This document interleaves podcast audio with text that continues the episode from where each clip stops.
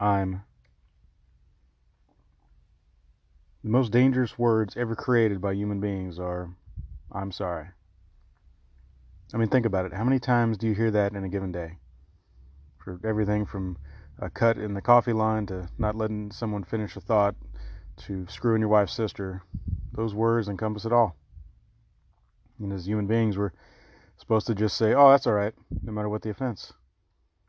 I mean, it's, it's like a dance we all learn from the time we're young. You screw up, say you're sorry, the world forgives you moves on. And the amount of times you say you're sorry is directly proportional to how big you fucked up. But the end result is the same, at least supposed to be. I just slapped you and threw you down the stairs. Oh, well, that's about 20 sorries. But I'm crying too, so that makes it okay. Back to normal, I'm forgiven. Nobody's perfect after all. I just killed three people while driving drunk. That's several years of sorry, and after we move on, everything's good. But it's not, is it? People say they can forgive but never forget.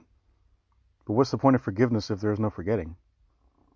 I accept your apology, but I will see that every event, every time I look at you, what has really been accomplished. Catholics have the right idea.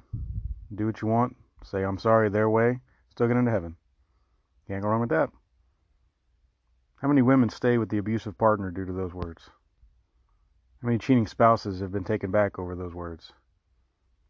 How many politicians still have careers because of those words? Hmm. Irony. As I write all this, I got to place the note in just the right place so it can be found by her and not the police. Not real sure they would let her see it. Aim away from the note so I don't get blood on it. Want it to be legible and all. And the final touch, written at the very bottom, I'm sorry.